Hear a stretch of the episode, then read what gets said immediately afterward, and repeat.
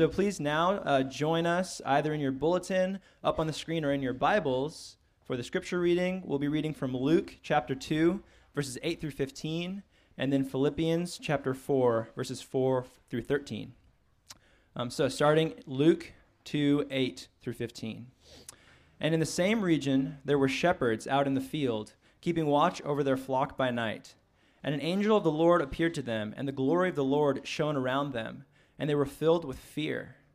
And the angel said to them, Fear not, for behold, I bring you good news of great joy, that will be for all the people. For unto you is born this day in the city of David a Savior, who is Christ the Lord. And this will be a sign for you.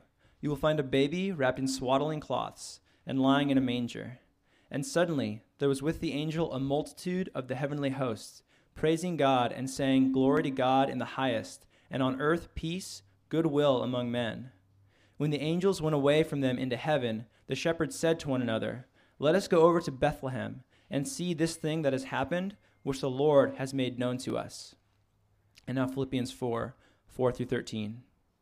Rejoice in the Lord always. Again, I will say, rejoice. Let your reasonableness be known to everyone. The Lord is at hand. Do not be anxious about anything, but in everything by prayer and supplication with thanksgiving, let your requests be made known to God. And the peace of God, which surpasses all understanding, will guard your hearts and your minds in Christ Jesus. Finally, brothers, whatever is true, whatever is honorable, whatever is just, whatever is pure, whatever is lovely, whatever is commendable, if there's any excellence, if there's anything worthy of praise, think about these things. What you have learned and received and heard and seen in me, practice these things, and the God of peace will be with you. I rejoice in the Lord greatly that now at length you have revived your concern for me. You were indeed concerned for me, but you had no opportunity. Not that I am speaking of being in need, for I have learned in whatever situation I am to be content. I know how to be brought low, and I know how to abound, and I know how to abound. In any and every circumstance, I have learned the secret of facing plenty and hunger, abundance and need. I can do all things through him who strengthens me. Please pray with me. Uh, dear Jesus, we love you this morning. Um, Father God, we are so grateful um, for what you've done and what you are doing in our lives. Um, Father, this morning, I pray that you'd be with Brian as he speaks. Give him a spirit of boldness and truth. Um, Lord, soften our hearts to his message. Um, let it be something that we meditate on, and let it be something that you use ultimately to change us, Lord, and to make us more like your Son. Um, in this Christmas season, uh, we look at the manger. Uh, we look at what the event of Christ's birth means for us and for our spiritual salvation. Um, and so, Father, with hope and joy and boldness, um, we thank you and we love you. Uh, and we praise you for what you did uh, and the plans that you are bringing to fruition in our lives. Um, Father God, bless this church community, bless this, bless this body. Um, let us be edifying and encouraging to one another, and let us share in this season with joy together. Amen. Thank you.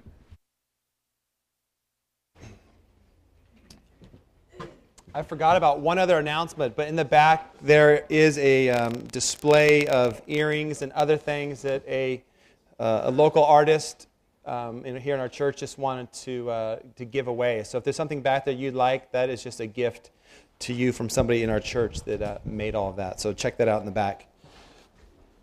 All right, this morning we are talking about joy and peace during the Christmas season, and is it possible?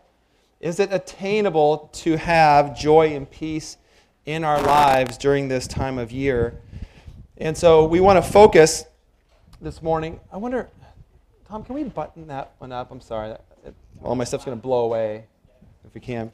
Um, we are going to try to attain the elusive, the elusive things that we call peace and joy. And so this morning, I want to begin by a really interesting story that I came across, and maybe you've heard about it. And I think uh, actually it already, nope, there it is. I won't read it all to you, but if you, maybe you've already read it, but it's on the bulletin. There's a really fascinating story, and it's kind of become known as the miracle on the Western Front. But this took place during World War I one of the bloodiest events during the 20th century when a truce was called for 24 hours where there was peace. And let me just read the, at the bottom. This is a quote from a German infantryman. And he described it this way The English brought a soccer ball from the trenches, and pretty soon a lively game ensued. How marvelously wonderful, yet how strange it was. The English officers felt the same way about it. Thus, Christmas, the celebration of love, managed to bring mortal enemies together as friends for a time. It's a powerful story. It's fascinating. You can check it out and learn more about it. But Christmas is a time of joy and peace. It's a time for the world to experience peace. On, uh, on Friday, I went and uh, visited the Veterans Hospital in West LA with my students, my eighth grade students, and I had some time to talk to some veterans. And I, I spoke with one for quite a while. He is a Vietnam era vet, and he's in the hospital with liver cancer, and he has um, a few months to live. And it was, it was a fascinating conversation that I had with him about peace and how knowing that he has a few months to live, that he has peace in his heart, that his that his relationship with God he felt was secure and safe, and that despite dying, he had a deep internal peace. Christmas is about peace. And what I want to focus on this morning is if we go back to Luke for just one moment, that the elusiveness of peace and joy can be found. The Christmas story starts where we, where we read this morning with shepherds keeping watch over their flock by night. And shepherds are maybe to me one of the most interesting characters in the Christmas story just because they're just the regular guys. In fact, they kind of were the, the guys that had the bad reputations. In fact, if you look historically, there are accounts where their testimonies were not even allowed to count in a, in a, a court of law because they were dastardly fellows. And, and it was them that the angels came and made this announcement. It wasn't a king, it wasn't a prince, it wasn't the influential, popular people. It was just the regular old shepherds. Here's something that's fascinating. We're going to just look at one, one phrase here. Move this down. And I want to draw our attention to this. First, the message says, this is verse 13, Luke chapter 2, verse 13. And suddenly there was with the angel a multitude of heavenly hosts praising God and saying, Glory to God in the highest, and on earth peace and goodwill towards men. And that's what Christmas is about. It is about joy and peace. And look at the, the response to the shepherds. It says, verse 15 When the angels went away from them into heaven, the shepherds said to one another, Let us go let us go to Bethlehem and see this thing that has happened, which the Lord has made known to us. And that is the proposal to us this morning. Let us go and look and find this elusive thing that we all want called peace and joy in our hearts. There are so many opportunities in the world we live in to look for peace and joy in things in the world. But there's really only one ultimate source of peace and joy, and that is found in Jesus Christ. So this morning we'll break this up into three different, three different areas. Number one, the elusiveness of peace and joy. What makes it so difficult to grasp? Why is it elusive? Why is there so much anxiety and stress, especially during the Christmas season? And number two, the characteristics of peace and joy. And then last, the secret to finding peace and joy. Okay, so number one, what makes peace and joy so elusive? What are the obstacles to knowing or experiencing peace and joy in our life? And number one, we, want to, we need to start out with this. We have to understand that we have enemies. That as a Christian, maybe, maybe we haven't thought about this very much, but when you are a Christian, you actually have enemies we have three enemies we have the devil, the world, and we have ourselves. Before you were a Christian, you had one enemy. He was a, he was a loving heavenly father. But according to God's word, according to Romans chapter 1, the Bible describes ourselves, our nature, as people who are rebellious towards God, that we want to live life on our own, that we have a natural bent towards our own selfishness, towards our own desire to be in control of life, to not giving that up over to God. But that one particular enemy, his name is God, is a loving heavenly Father that is pursuing us. First John talks about this great love that the Father has for his children, a love that pursues, a love that takes initiative, a love that wants to heal broken hearts. But it's our own flesh, our own attitude towards that that resists that. I was thinking this week about a story that, that stuck with me that maybe pictures this about who we are before we are Christians and how we resist the loving Father. When I was about 10, 11 years old, growing up in Washington, my next door neighbors would take me fishing often, and we would go salmon fishing. And, and uh, I can remember I'd, I'd, wake up early in the morning, and we'd talk the day before about going fishing. And I'd wake up early in the morning and look out the window, and we had a paper mill in town where steam would come out of the stacks. So if the steam is going straight up, that means we're going fishing. If the steam is bent over, it means it's windy and we're not going fishing. Well, this particular day was nice and calm and, and glassy, so we, we went fishing. And my next door neighbors, they were a World War II era people, just salt of the earth, good people. And I'll never forget, we were fishing in an area called Point Wilson. This is in Washington State. And a swarm of seagulls are attacking a herring ball. And so what happens, and all the boats would come along this herring ball and start fishing. And this one particular guy throws his, his lure right through the seagulls and actually snags a seagull. And it's all hooked and tangled up. And um, the guy was kind of making light of it a little bit. And my next door neighbors, the people who took me fishing, their names were Arden and Vivian, um, could see that this seagull was getting more and more tangled. And with a treble barbed hook, it could possibly mean uh, that the, the bird wouldn't survive. And so we, we're in our boat and we get closer to it. And um, we, my neighbor, Vivian, she tries to grab the bird. All right? It's tangled up. And the bird begins to peck and scream and scratch and claw, trying to hurt the person who is trying to save its life. Right? That's a picture of us. God is pursuing us, He's loving us, He's giving His grace to us. And before we have that relationship with Christ, before our life has been changed by faith in Christ, that's the picture. And what happened was finally we get the bird in, into the boat, and it's like I said, it's pecking and scratching, and she grabs a hold of it, and Arden, and her husband, clips the line and, and lets the bird go free. And we have, and this is completely irrelevant to my point, but it's kind of funny. he has the lure in his hand, and the guy in the boat, it's literally like, for me to the heater, it was like, hey, can I have my lure back? It's really expensive. And Arden, my neighbor's like, yeah, sure, you can have it.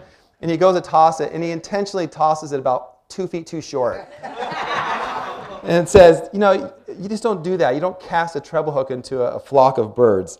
Anyways, the, the point is, the, I knew you'd like that more than the point, probably. but it was true and it really happened. The point is, is that as believers, your Heavenly Father loves you and is pursuing you. But once you become a Christian, you do have new enemies. We have ourselves. And maybe this has happened to you before. But one of the things that sometimes happens in our lives that we do to ourselves that, that makes peace and joy so elusive is that we get angry about the anger we feel, or we get depressed over the depression we feel, or we have more anxiety because we're reacted in anger. And so some of this elusiveness to peace and joy is our own self. Right? You've had this before. You're trying to do something and you get so mad it doesn't happen, or you say something and it just spirals down deeper into anxiety or depression, frustration. And so sometimes it is our own self that makes peace elusive, that makes peace difficult to have. It's also, though, sometimes the enemy. And the enemy has a variety of names in the Bible. He's called the accuser, he's called the devil, Satan. And if we have a wrong attitude towards him, if we don't understand who he is and what his goal is, that means we have two dangers. Number one, we're either unprepared for battle, which means we can easily be taken over, that the enemy can attack us, that the enemy can ambush us and hurt us and steal our peace and joy. And sometimes, if we are overly concerned, then our attention becomes focused on the enemy instead of our walk with Christ. So we have to have the right attitude towards our enemies, towards ourself, knowing who we are in Christ, knowing that there is an enemy out there trying to discourage us. We also live in a world that wants to bring us down, where there's frustration, where there's bitterness, where there's brokenness. And the world can bring us down. Peace and joy can be extremely elusive, and it's something we all want, it's something we all desire. We think about when we try to go to sleep at night and the restlessness that we have, the anxiety, the thoughts we have about our lives. What are the, characteris- the, characteris- the characteristics? Excuse me. If we turn back to Philippians, and let's look here, and we'll, we'll finish up in Philippians chapter 4 and try to understand how we can apply the Christmas theme of peace and joy to our lives.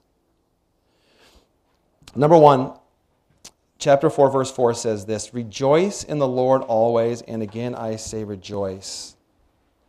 Joy is something that can be a part of our lives even during sad times. We have to make a clear distinction between sadness and joy. The Bible clearly teaches that there are times in life where there is sadness, when, when people that we love and care about are hurting, that, that creates sadness in our lives. But the Bible says joy can be had even during times of sadness.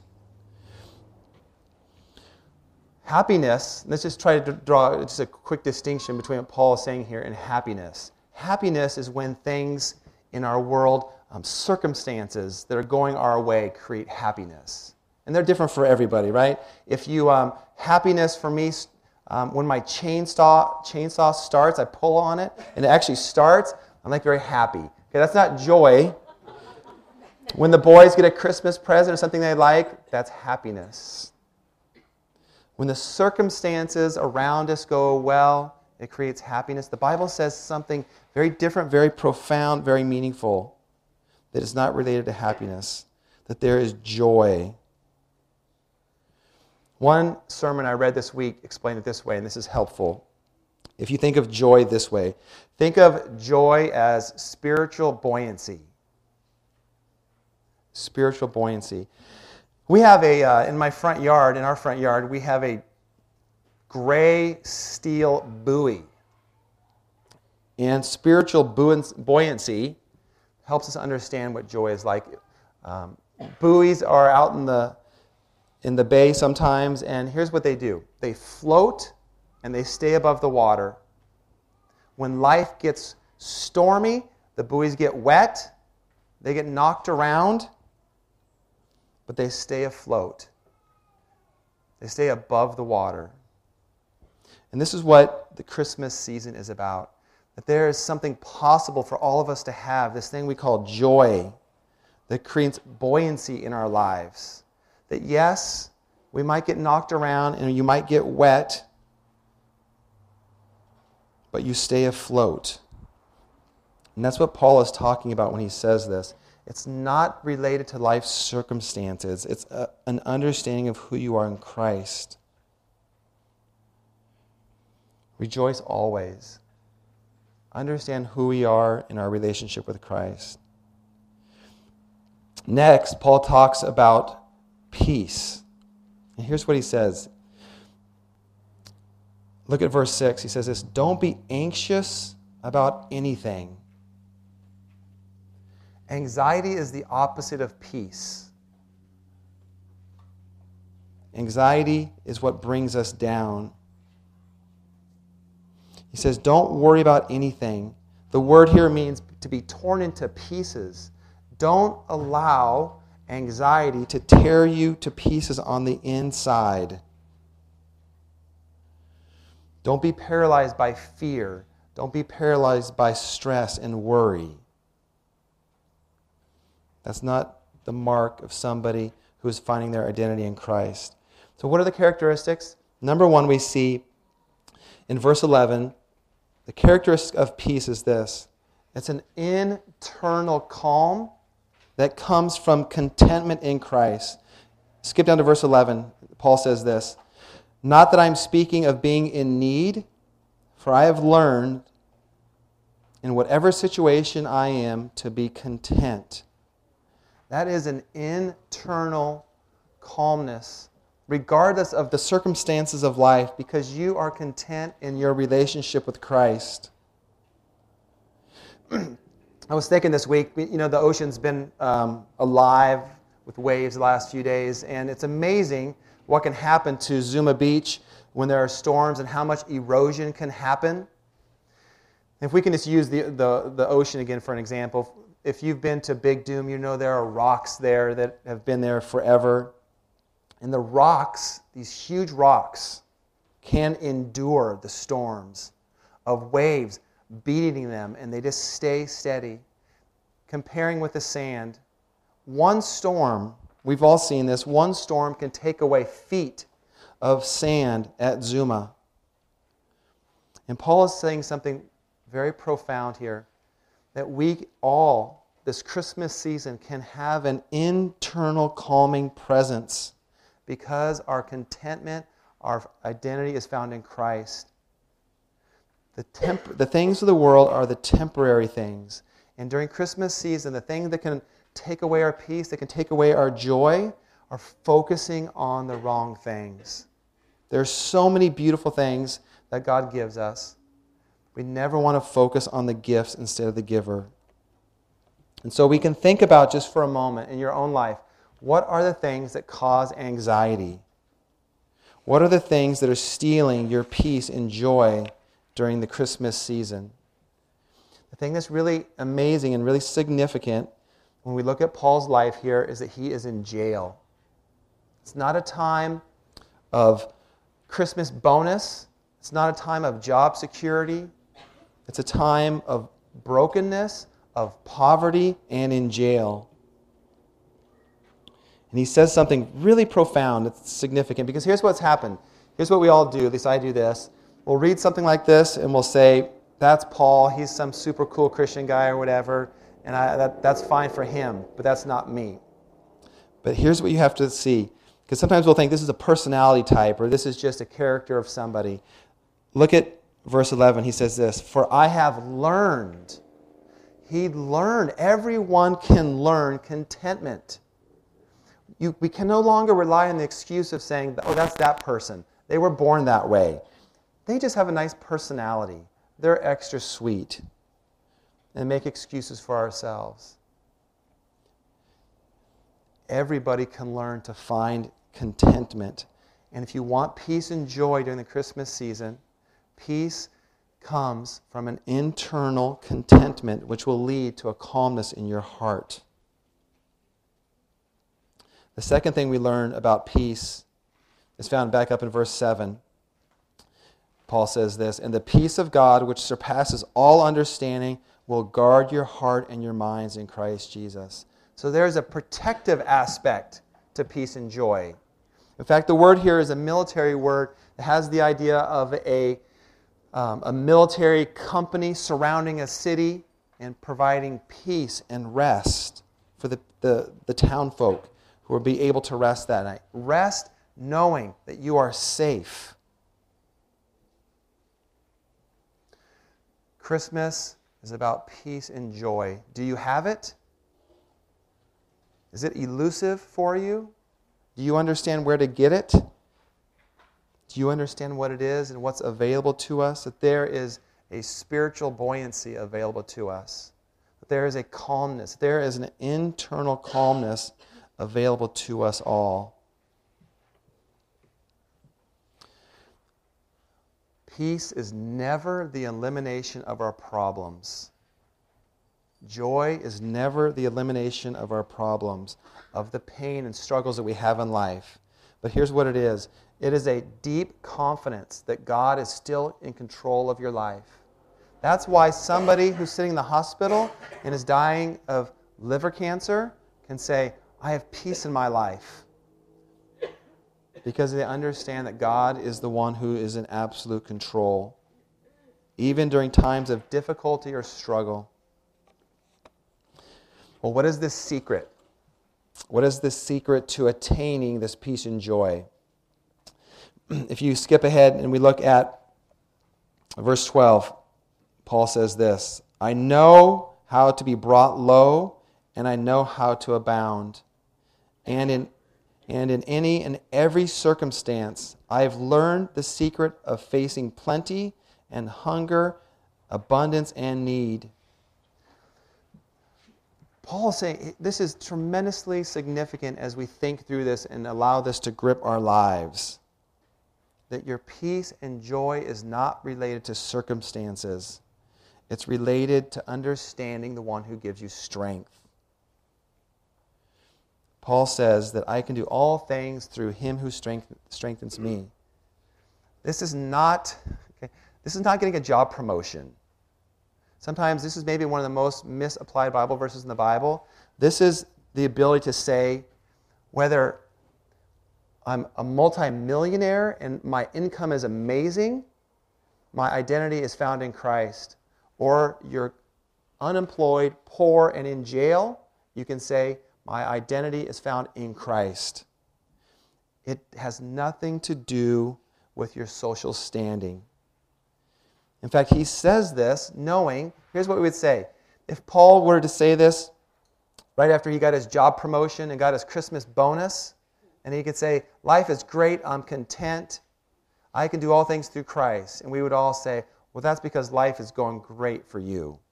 What about me, Paul? Paul is saying this a broken, soon to be dying man in jail.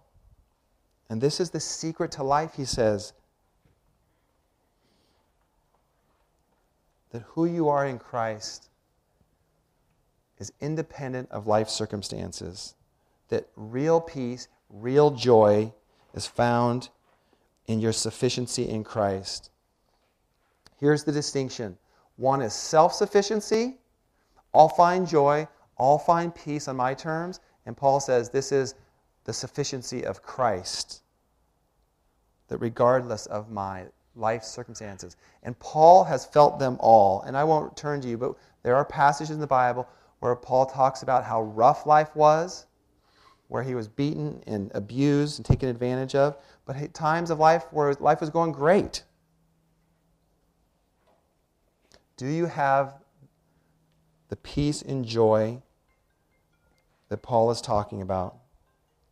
It is the secret sufficiency found in Christ in a world that is driven by independence by self sufficiency, that I can handle this my way. That is the secret. And this look, here's some really, here's what Paul does. He offers a couple of really specific things to help us unlock the secret and apply it deeper into our lives. Okay, here's what he says. Look back up in the beginning. And he says this Don't be anxious for, about anything. Okay? Don't be anxious. Don't live with extreme fear. Don't live with extreme worry. Don't allow that to dominate you because you have the sufficiency of Christ available to you who wants to give you peace and joy. How do we, uh, how do we get this? Here's what he says Off, Come to God and talk to Him about everything. But in everything, by prayer and supplication, with thanksgiving, let your requests be, na- be made known to God. And here's the secret what he's saying even if God does not answer the prayers, your prayers, the way you want to, you still give thanks. You, if we want more depth in our Christian life, he says, give, ask God for anything that's going on in your life. But even if I say no, you still give thanks. This is counterintuitive. Counterintuitive. Of course, we say, Thank you, Lord Jesus, when you give us exactly what we want, which is okay. Paul's not talking about that alone, but in everything. Do you want to know the source then of our stress and anxiety? At the core of it is self sufficiency, and we just put on a nice little Jesus cloak and wrap ourselves in Jesus, but at the core of who we are, we, we still fight for the self sufficiency. Paul says, if you want to understand real peace and real joy, this inner calm that's available, you find your contentment in Christ. And you do that by thankfulness. Next, he says, thinking about the right things. Listen, we're all thinking all the time, but are we thinking about the right things? And that's what, and I won't read all this, but in verse 8, he gives this list of things.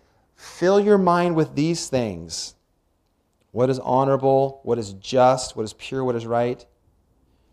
Things that are worthy of praise. Do you want peace and joy? Do you want your soul to be calm?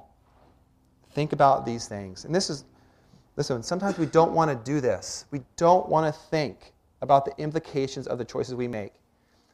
We don't even want to think about the, often we don't want to think about the true meaning of Christmas. It's very easy to just engage culturally about Santa Claus and all these things that are fine and good, these traditions we have. Their, their traditions have a place. Think carefully the logical conclusions of things. Of having, listen, what causes stress? I have to get just the right gift. I have to have just the right meal. My house has to be perfect. I have to be extra nice to my Uncle Frank, who drives me crazy. And all this pressure about all these things. And we're filling our minds with the wrong things. And that will make peace and joy elusive. Last, in verse. in verse 5, chapter 4, verse 5, he says this Let your gentleness be known to everyone. How you treat people during the Christmas season matters. This will make peace and joy elusive. This will steal your contentment in Christ. If you retaliate, here's what the word means. This verse means this retaliating in a way that you feel is justified.